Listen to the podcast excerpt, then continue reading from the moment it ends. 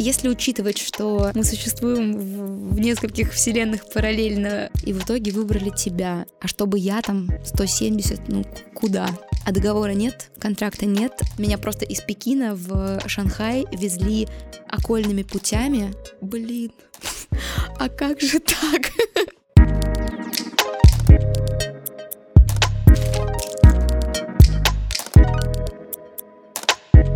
Всем привет, меня зовут Настя Илкова, это Rail подкаст, и здесь мы говорим о моделинге fashion -индустрии разными глазами и мнениями.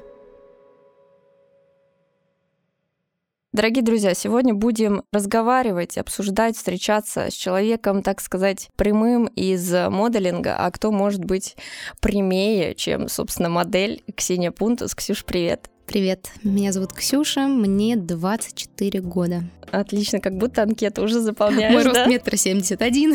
Да-да-да, как будто уже интро записываешь. Ксюш, будем вообще сегодня с тобой разговаривать о моделинге, о карьере, и не только о твоей, ну и в целом, как вообще устроена э, эта система, эта профессия.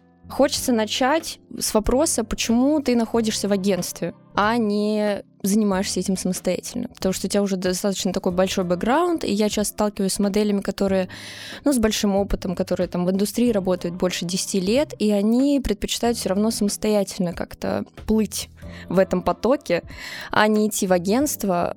Почему вообще пошла по такому пути? Начнем с того, что, ну, если не рассматривать э, новичка, новичку, конечно, практически нереально начать карьеру самостоятельно, без знания вообще всего того, как это устроено.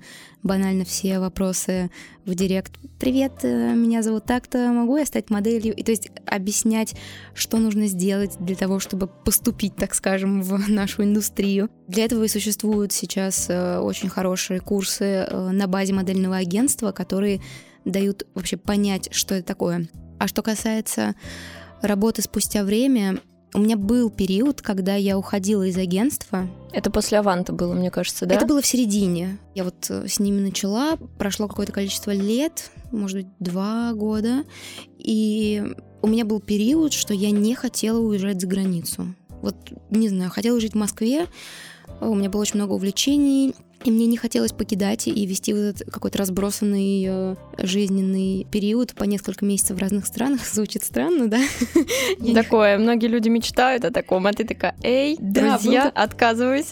Был такой период, и из-за того, что мое агентство тогда не работало толком по России, а, собственно, существовать как-то нужно, я без всяких ссор, скандалов, мы поговорили, и я как бы ушла из агентства и работала в Москве, наверное, год практически как фрилансер. У меня были какие-то агенты где-то, были просто напрямую заказчики через Инстаграм, и это было тогда возможно, потому что тогда Инстаграм переживал какой-то вот этот бум, что и вообще все развивалось активно, очень-очень-очень было много заказов через э, Директ. Что можно все делать в этой жизни э, через запрещенную сеть, правильно? Да, но о, дальше ты сталкиваешься с тем, что ты должен во-первых, вести все эти переговоры. Какой твой гонорар? Почему он такой? Тебе пишут, что это дорого, это так, это не так вы работаете по часам или за съемочный день, и то есть ты должен гигантское количество, вот, собственно, ту работу, которую проворачивают э, букера, работая с утра до вечера, собственно, 5 на 2, и по выходным 24 часа 7 бывает, на 7. то ты это должен был все делать сам, отстаивать свои права. Когда тебя оставляют на экстра час, тебе неудобно сказать, что как бы вы должны заплатить еще, а ты должен, потому что это твоя работа. Плюс э, я столкнулась э, с огромным количеством моментов, мне кажется, бренд Mixit до сих пор использует мои фотографии, которые были сделаны over 5 лет назад для Инстаграма. Они висят вообще по всем каким-то магазинам а договора нет, контракта нет, факт передачи тебе денежных средств тоже не знаю где, и ты ничего не можешь с этим сделать. И как бы, собственно, в этом и заключается прелесть и преимущество агентства, что они все организуют, ты будешь в безопасности, клиенты будут э, в безопасности от каких-то форс-мажоров, когда ты... Но когда именно, не знаю, какой-то косяк происходит не со стороны клиента, а со стороны модели. Когда у тебя проблемы, и ты ну, не можешь завтра выйти на работу, экстренный случай, и а что делать? А съемочную группу подводить, а там столько людей, все оплачено заранее, предоплата студии, и, собственно, с агентством и ты, и заказчики, вы просто у вас как бы есть страховка, и вы можете спокойно не переживать за выполненную работу, за права размещения. Никто вас нигде не обманет, ничто нигде не утечет туда, куда не нужно.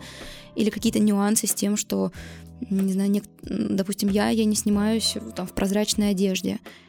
И это тоже, ты просто спокойно, чтобы не выяснять отношения на съемке с, со стилистом, у меня было такое, что меня заблокировали на съемку для журнала, и там было прозрачное боди. На голое тело. На голое тело, но там была надпись такая достаточно большая, но все равно как бы очертания, как бы все видно. Понятно, что голая грудь. И я говорю, простите, как бы, ну, я не могу. Они такие, как это что, а почему нам не сказали и так далее. А запроса от клиента не было на какую-то там полуобнаженную ну историю. Ну да, да, обычно, когда такое что-то происходит, хотя бы ну, там гонорары увеличивают или предупреждают, Просто или кто, там как-то это решается. Кто-то кайфует, и кому-то очень приятно э, находиться как бы в полураздетом виде, а кому-то не очень. И, собственно, чтобы не доказывать, не отстаивать свои права, там самостоятельно пытаться на съемке, ты просто тихо пишешь букеру, привет, такая-то история. На меня тут на голую одевают что-то прозрачное. Да, да, давайте как-то разберем. Они, окей, звонят клиенту, объясняют, и все. И ты не плохой, ты не виноват. Это просто э, как бы правила, которые должны быть соблюдены. И у тебя есть гарант, что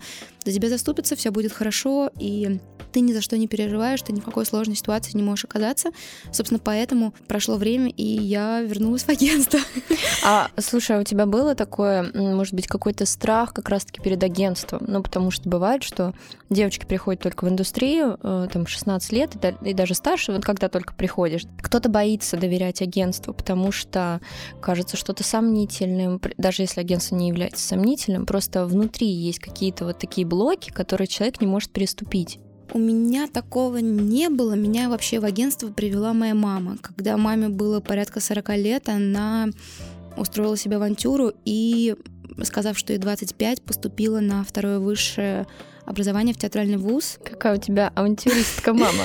Сказав, что у нее нет детей, э, она работает, э, ну, в общем, на другой работе, и вот просто поступает чуть-чуть постарше, не в 18, а в 25. И молодо выглядит. Э, никто, ни однокурсники ее, никто не знал, что ей 40, что ее старшая дочь возраста ее однокурсников. И, собственно, там она узнала, что ее девчонки-однокурсницы подрабатывают где-то там, где-то снимаются. И они рассказали про агентство, которое не агентство Верона. А, угу. Мама это все, значит, говорит, так, все, будешь моделью, поведу тебя в Верону. А сколько тебе лет было? Мне было 15. Я ничего не знала про модельное совершенно, но слышала про одну девочку из моей школы, она уже не работает моделью, э, что она модель. Я видела фотографии красивые ВКонтакте, там на фоне каких-то пляжей, какие-то съемки в студии, это так круто. И я начала смотреть ее страницу, думаю, ага, агентство Авант, интересно, загуглила, прочитала, но вроде как-то выглядит посерьезнее, чем Верона.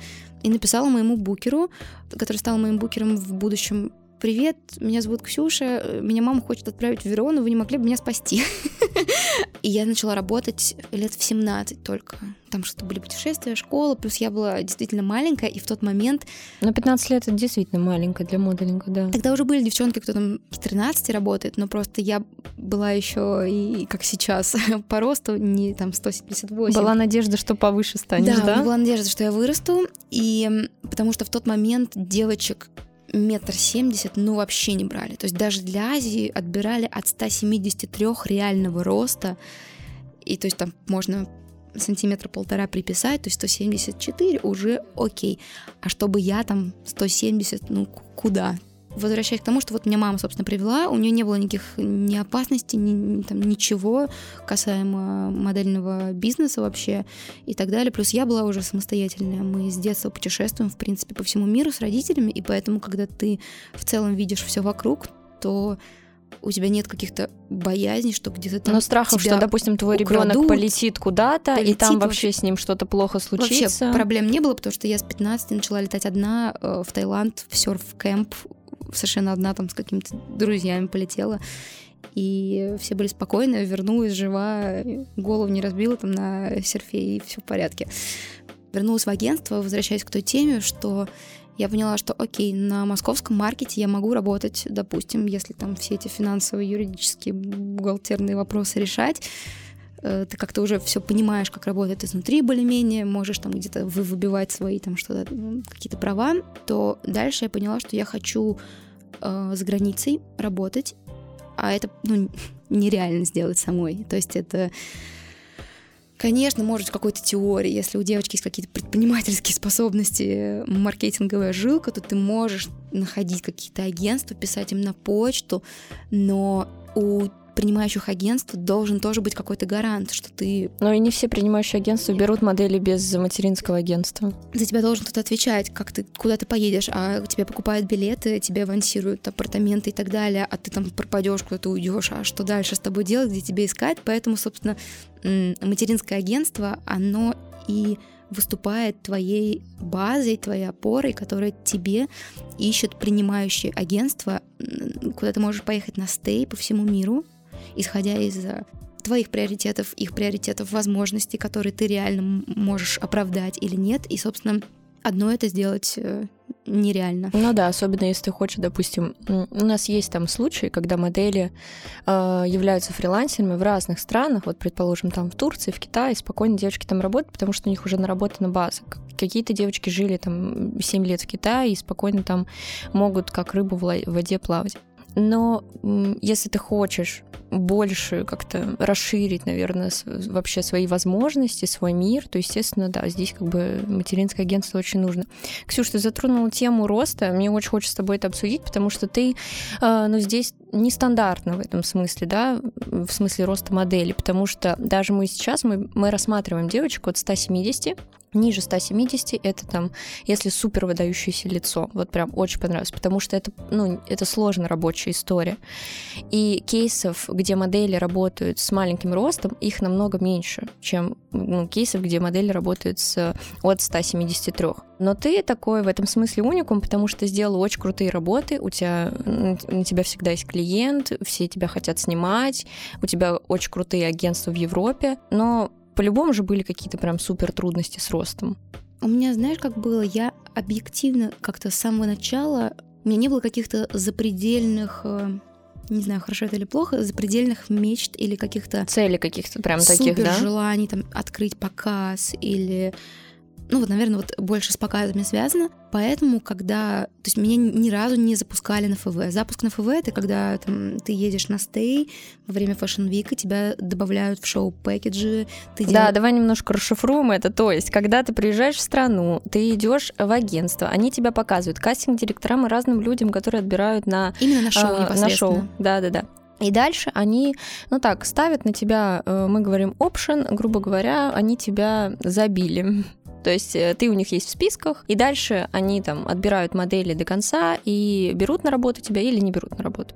Вот, и ты никогда не была в этих списках, когда как Именно раз-таки... на показы на... нет, я не была никогда в тех странах, где были, собственно, в это же время показы, то есть я была либо до, либо после и так далее, и меня это не расстраивало. То есть я объективно понимаю, что одежда Сен-Лоран офигительно смотрится на девочке 177, и окей, я красивая, я худая, но дизайнер разрабатывал эту коллекцию очень много времени. Этот бренд существует тысячу лет, и, конечно, для них это шоу несколько раз в году, и, конечно, им хочется выпустить моделей, на которых будет эта одежда максимально выигрышно смотреться, потому что это в первую очередь их продажи.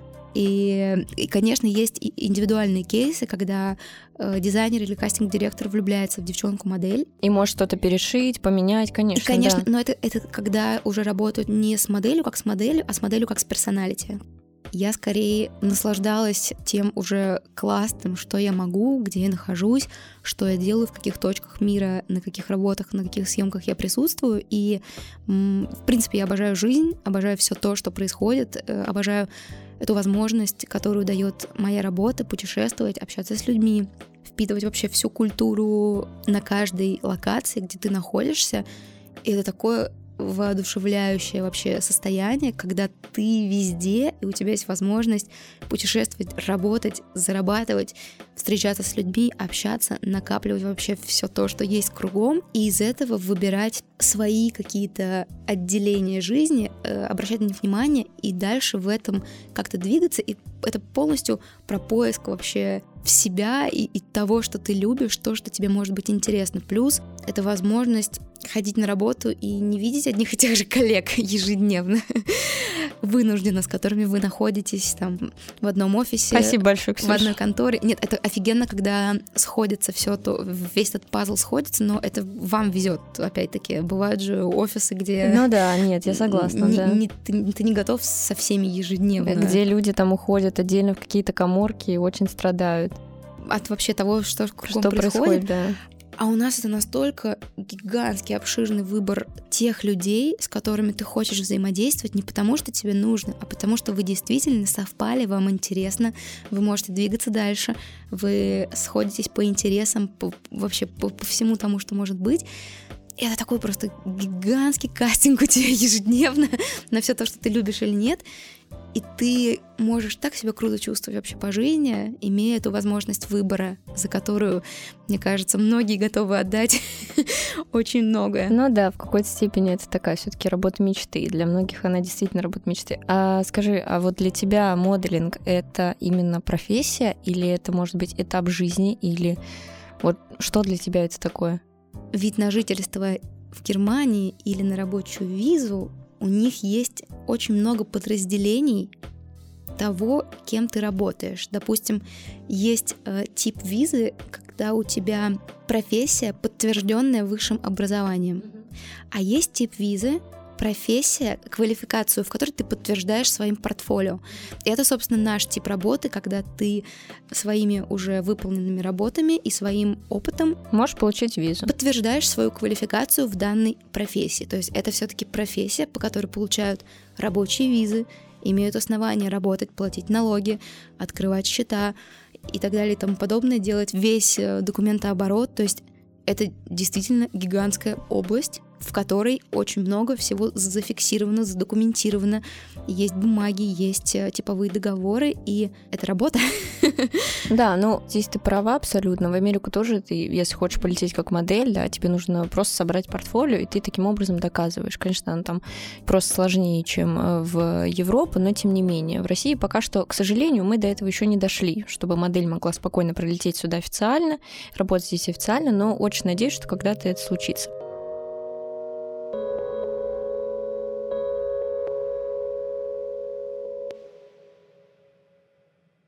Ксюш, ты очень много работаешь в Европе. Мне хочется у тебя узнать, в чем вообще отличие между европейского маркета с точки зрения вот ты модель, ты на съемке и все, что вокруг происходит на съемке, и в России. Если по странам, допустим, в Германии нет офлайн кастингов, то есть все кастинги ты проходишь онлайн, ты записываешь видео, какие-то приветственные интервью и так далее. Иногда бывает доп. задания, там, поулыбаться, потанцевать и так далее.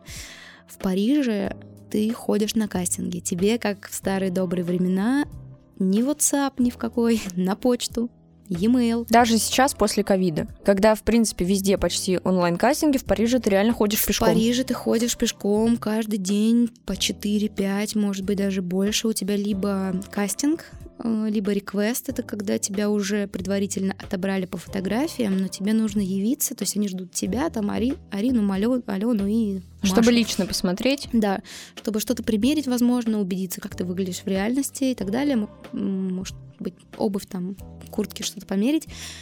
И есть фитинги, это непосредственно перед э, работой, когда тебя подтвердили, тебе нужно прийти на примерку. И да, в Париже ты ходишь, тебе присылают на почту список, и тебе нужно... Даже не мессенджеры никакие. Только почта, поэтому привыкнуть проверять e-mail даже среди дня, потому что могут прислать экстра кастинг, на который ты должен пойти. Плюс ты должен носить бумажный бук, который весит э, очень тяжело. Килограмма так два точно. У тебя там композитки, это такая карточка. С фотографиями, Раз... параметрами. Да, размера тетрадки где у тебя большой портрет, и на обороте может быть коллаж из твоих маленьких фотографий, и твои параметры указаны, название агентства. Это просто для того, чтобы ты пришла на кастинг, показалось, тебя фотографируют с этой карточкой, и дальше карточку складывают себе на стол, чтобы когда они... Выбирали модель, посмотрели, а, да, вспомнили. они могли понять, так, э, Ксения, ага, агентство, все, связываются с агентством, потому что заказчик не может запомнить физически всех лиц и всех э,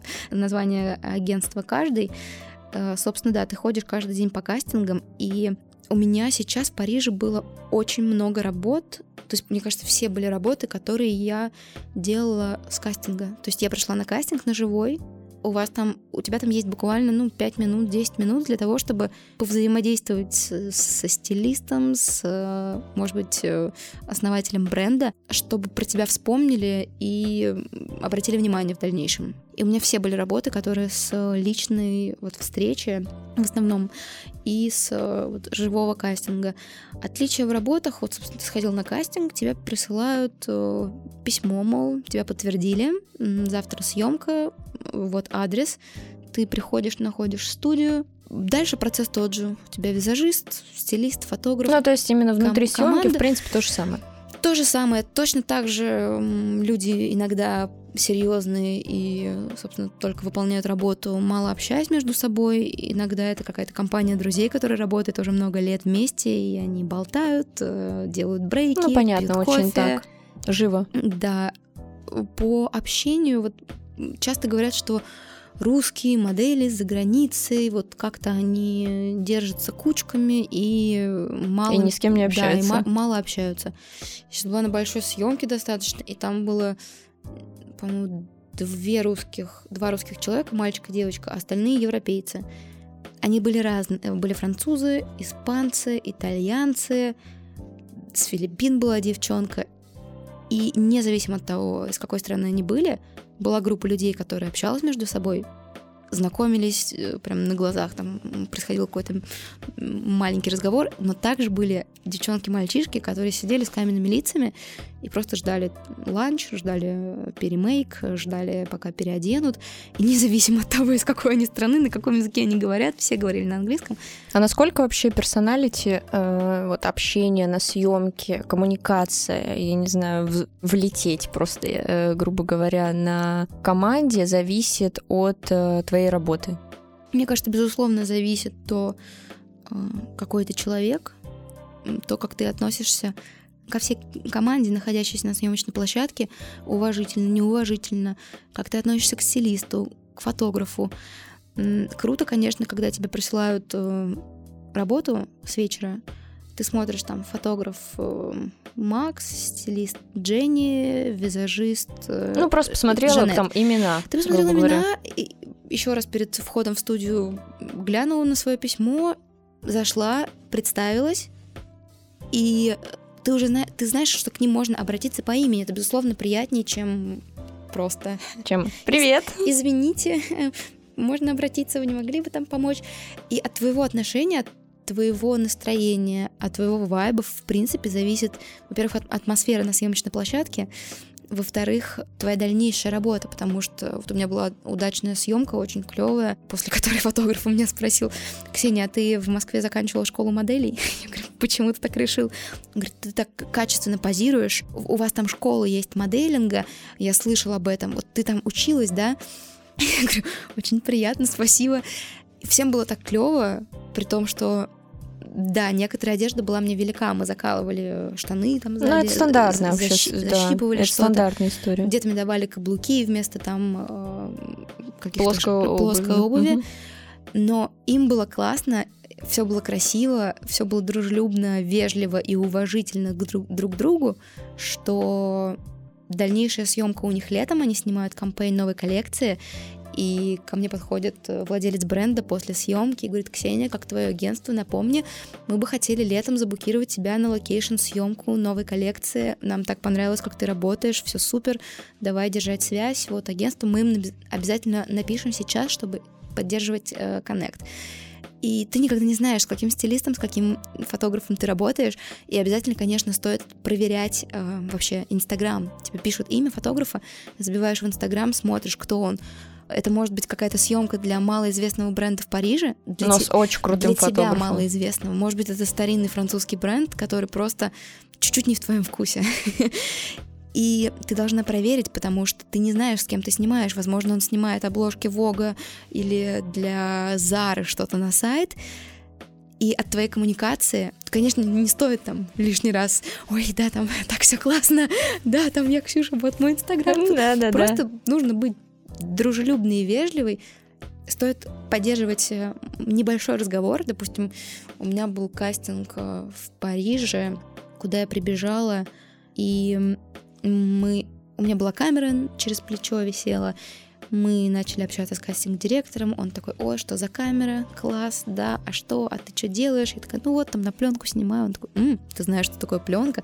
Ну да, знаю.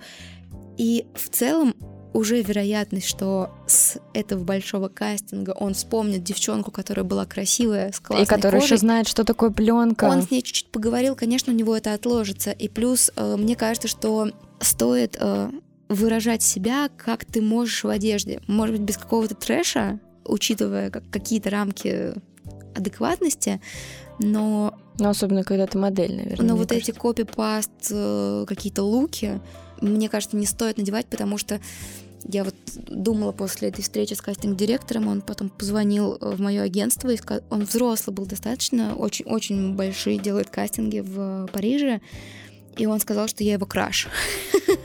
Он букеру сказал, она говорит, я не знаю, как объяснить тебе на английском, ну, а, он сказал, что ты его краш. Он давно не встречал, и вот И он давно не встречал крашей. Потому что я, я подумала, так, ну, ему столько-то лет, окей, возможно, он в двухтысячных букировал моделей, на- кастинговал на какие-то работы, и сколько он еженедельно видит девочек на кастингах, вот одинаковых. Конечно, ему интересно и прикольно встретить девчонку с, какой, с каким-то персоналити, потому что это просто это его как-то воодушевляет, он заново верит в то, что Ему просто интересно, потому что, Конечно. мне кажется, мимо него проходит большой поток э, тех же моделей, Конечно. людей, которые достаточно пассивны. Ну, просто вот я пришел, я отработал, я пошел дальше. А вот людей, которые хотят общаться и вообще готовы к коммуникации, ну, их, их намного меньше. И мне кажется, ему это просто запомнилось, ему было интересно, потому что не каждый день, я уверена, он такой встречает. Тем более, что модель знает, что такое пленка. Это вообще... когда он снимал всю жизнь там в своей молодости. Плюс я встречала, я как помню сейчас, мне лет э, 19, я в Милане, может быть 20 уже. И с нами живет в апартаментах девочка. У тебя не всегда есть работа. То есть это, это зависит не от тебя, не от клиента, не от агентства, от сезона. От, это- Ну это- да, это мы с, совер- мы с Ильей в предыдущем выпуске об этом разговаривали. Просто, ну, это рулетка. По наитию просто происходит, да. Повезло, по- не повезло. Это должно сложиться столько пазлов, чтобы тебя взяли или не взяли, и не потому, что ты некрасивый, ну не потому, что с тобой что-то не то, потому что вот Ну, просто время такое. Вот просто так случилось в эту секунду, потому что у кастинг-директора было хорошее настроение или плохое настроение. Конечно, или э, зависит что угодно. гигантское количество факторов. Или там, ой, там нам нужно девчонку, ой, нет, давайте другую. Так, Или мы хотели блондинку, хотя нет, нам все-таки да, нужна брюнетка. Так не утвердили, а вещи так уже привезли, а они на М. Мгм, давайте искать. Ну, в общем, это совершенно, совершенно не от тебя зависит, никогда не стоит расстраиваться, что тебя утвердили или нет. Нужно радоваться, когда ты работаешь, и ни в коем случае не расстраиваться. И поэтому, безусловно, важно, чтобы у девчонок были свои интересы и хобби, чтобы не была вся ставка... Что-то отличие какое-то от Чтобы не, моделинга, да, не да? была вся ставка на моделинг, чтобы когда ты интересуешься, то у тебя просто не то, что ты радуешься, что тебя сегодня не взяли, но ты такой, вау, у тебя свободный день, ты бежишь. по- Ты можешь что-то другое делать, а не сидеть просто дома. Конечно, ты бежишь по своим делам, ты делаешь какие-то штуковины, ин- изучаешь свое, идешь в места, смотришь, едешь, летишь, делаешь что угодно, и у тебя просто супер день в чужой стране с, с древнейшей архитектурой, у тебя гигантское количество парков, музеев, э, каких-то филармоний, да что угодно. И это просто винтаж, да вообще все кругом, у тебя Милан, у тебя свободный день, тебе купили билеты, тебе оплатили апартаменты, у тебя есть своя комнатка, у тебя есть... Ты бесплатно сидишь ты- в Милане. Ты бесплатно живешь. Просто эта мысль должна уже вдохновлять, мне У кажется. тебя есть pocket money, это деньги на карманные расходы, которые выделяются модели при ее желании. Это такой как бы прожиточный минимум, на который ты не можешь ходить и есть в ресторанах, но ты можешь ходить в магазин, покупать продукты и готовить дома. Это да, вот дорогие друзья, в каждой стране это все по-разному, и одежду вы не купите за эти деньги. Одежда, ну хотя в Турции у меня девчонка, подружка была в моем агентстве, она умудрялась откладывать и там... Нет, нет, есть, да, модели, которые действительно они просто копят, они очень экономны, и потом они просто там в конце месяца, допустим, да, пошли и купили себе что-то прикольное. Такое тоже возможно. Это ваши деньги, вы их тратите как хотите. Да, а так, в принципе, покетов хватает, чтобы покупать еду, готовить дома, если нет дополнительных каких-то денег, которые ты взял с собой. Чтобы То где-то есть есть. у тебя деньги на еду, у тебя жилье и билеты, которые тебя покупают туда-обратно. Даже если ты не работаешь, тебя транспортируют назад, чтобы ты вернулся домой. Что тебе еще нужно для жизни? онлайн-курсы, работай, учись, развивайся, расширяй кругозор, общайся с людьми, практикуй язык, делай просто что хочешь, но мы должны сидеть и ждать у моря погоды. Кто так мыслит, тот будет сидеть и ждать у моря погоды.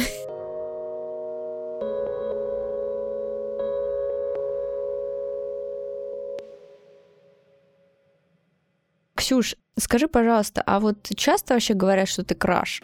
Но ты же много комплиментов слышишь. Вот когда-нибудь было такое, э, я уверена, что ты очень часто слышишь такие моменты и в агентствах, и от клиентов, что, о боже, Ксюша, ты просто богиня. А когда-нибудь ловила звезду от этого? У меня было такое поначалу, мне кажется, что мне не нравилось что на меня обращают внимание именно по фотографиям, по внешности. А, просто что тебя оценивают именно да, только то по внешности? Это, это сразу, это какие там знакомые, когда я была еще мелкая, 19 лет, 18. Ой, она красотка, познакомь. Ой, там, или мне друзья пишут, ой, я тебя там подружку в сторис видел, а, вообще красотка просто, а можешь познакомить? И ты такой, ну да, она, я, мы красотки, а дальше что? Что ты будешь делать с этой красотой? И было какое-то время, наоборот, какого-то затворничества, что...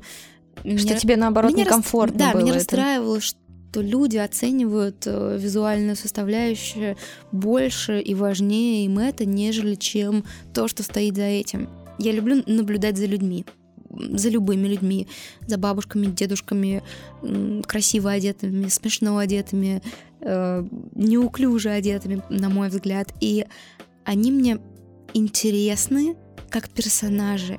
И я обожаю за ними наблюдать, за тем, как они э, выполняют какие-то действия, ходят, смотрят, э, залипают около статуи в музеях. Это вообще отдельный тоже вид искусства, когда ты наблюдаешь за этими людьми, как они их там рассматривают. И поэтому я стала смотреть на людей обширнее.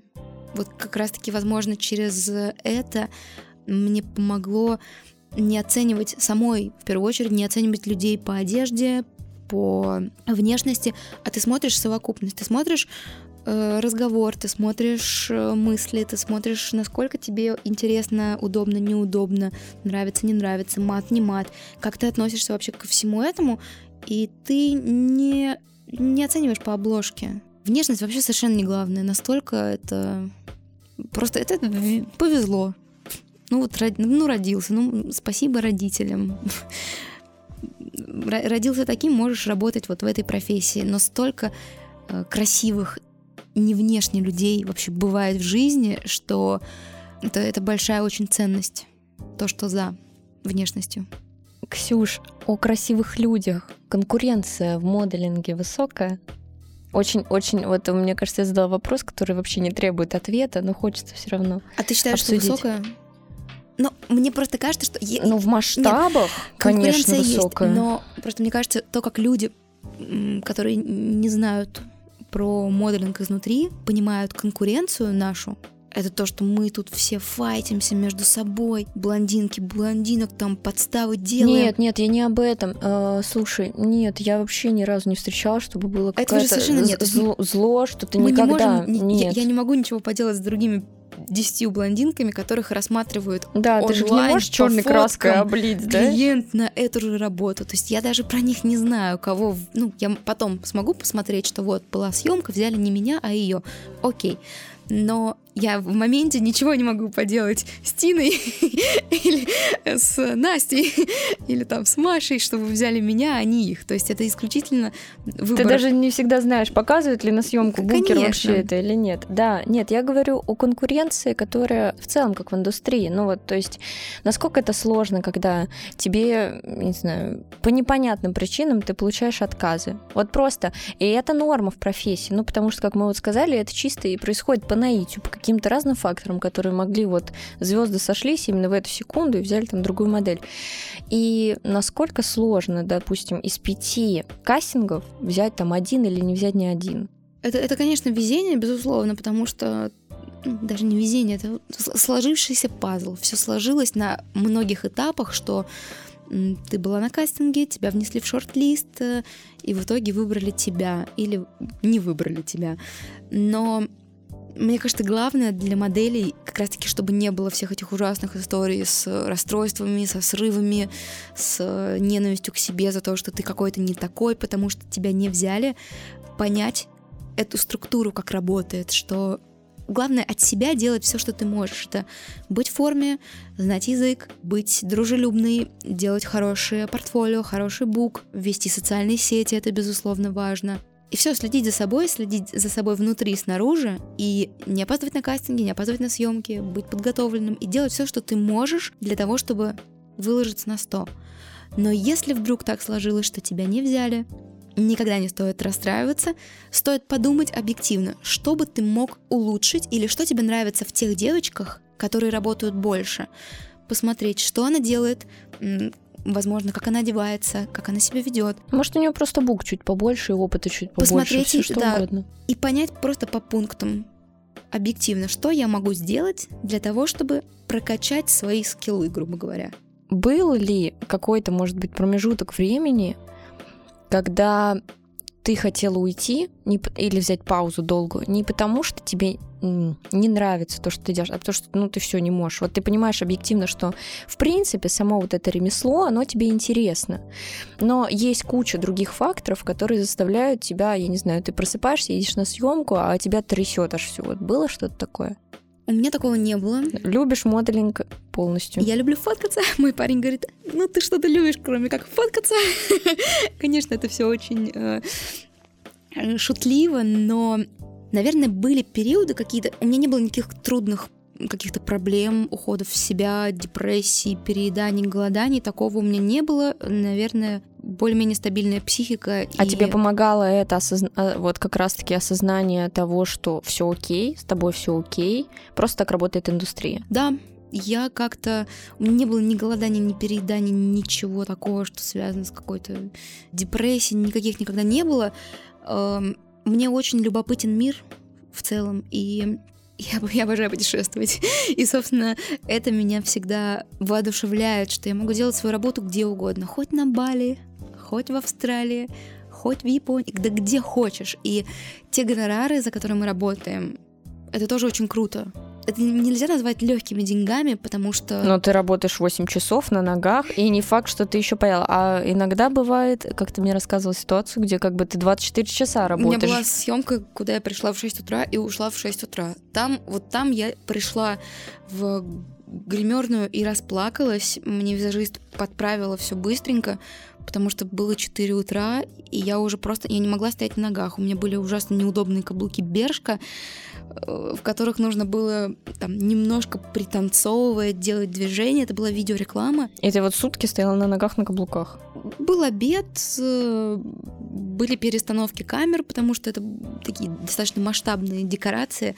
Но да, все остальное время ты работаешь, и ты уже просто не понимаешь, почему они над тобой издеваются. За что это все? Почему мы снимаем 15-секундный рекламный ролик столько часов? А все же сидят. Ты же один стоишь. Все сидят, все могут отдохнуть.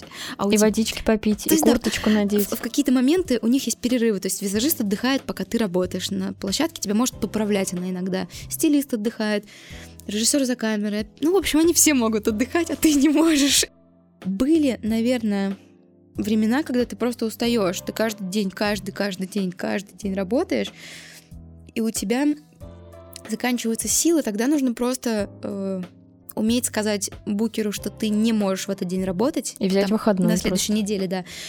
Да, потеряешь эти деньги, которые ты мог бы теоретически заработать в этот день, но ты уезжаешь за город, в другой город, летишь, отдыхаешь, набираешься сил, и это гораздо более продуктивно будет для тебя, для твоего состояния, для твоего тела, твоей семьи, нежели чем пытаться заработать все деньги мира, которые не заработать.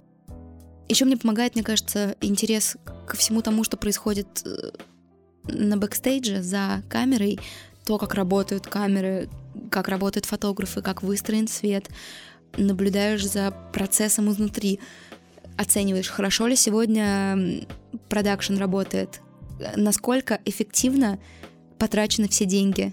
И все зарплаты сегодняшние, какая у вас выработка за сегодняшний день. Ну, то есть ты придумываешь сама себе Да. какую-то якобы игру. Да, ты, ты И такой, ты как будто вот пытаешься понять, а что, как, где, там где-то, может быть, психологический портрет людей какие-то придумываешь, да? То есть пытаешься понять, а что он там, а какое у него хобби. а где, а как бы выглядела идеальная команда с- в твоей голове, если бы ты был продюсером, потому что, так, ну здесь, ну, три часа макияж делать, сколько они сейчас денег заказчика потратили, а почему сразу референса не было? Или визажист, например, там что-то не то делает, заказчику не нравится, и... а ты сидишь, у тебя зарплата капает, и тебе в целом можно не беспокоиться. Ну, Что ты не просто пришел на съемку и такой, я вот отрабатываю, значит, тут Отсидел и 8 ушел. часов, да, да, да, вот сейчас меня накрасили, я пошла тут, значит, Блин, постояла. опять. Да, да, да, и пошла домой. А так, что ты вот прям живешь не просто вот живешь, а ты на этой съемке существуешь. И не так, что вот я сейчас здесь отработаю, а потом я там что-то пойду Да, там с ты- друзьями ты в кафе. про- кон- а ты, на конкретно месте в сейчас. процессе, и у тебя каждый раз это новая игра. И ты каждый раз погружаешься на сутки в него и уходишь дальше к своим друзьям, в свою реальную себя. Это супер интересно.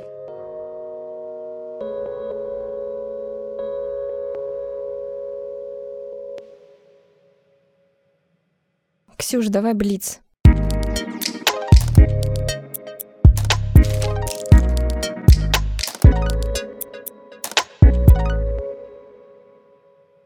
Самая лучшая работа за всю карьеру твою, семилетнюю, как мы выяснили.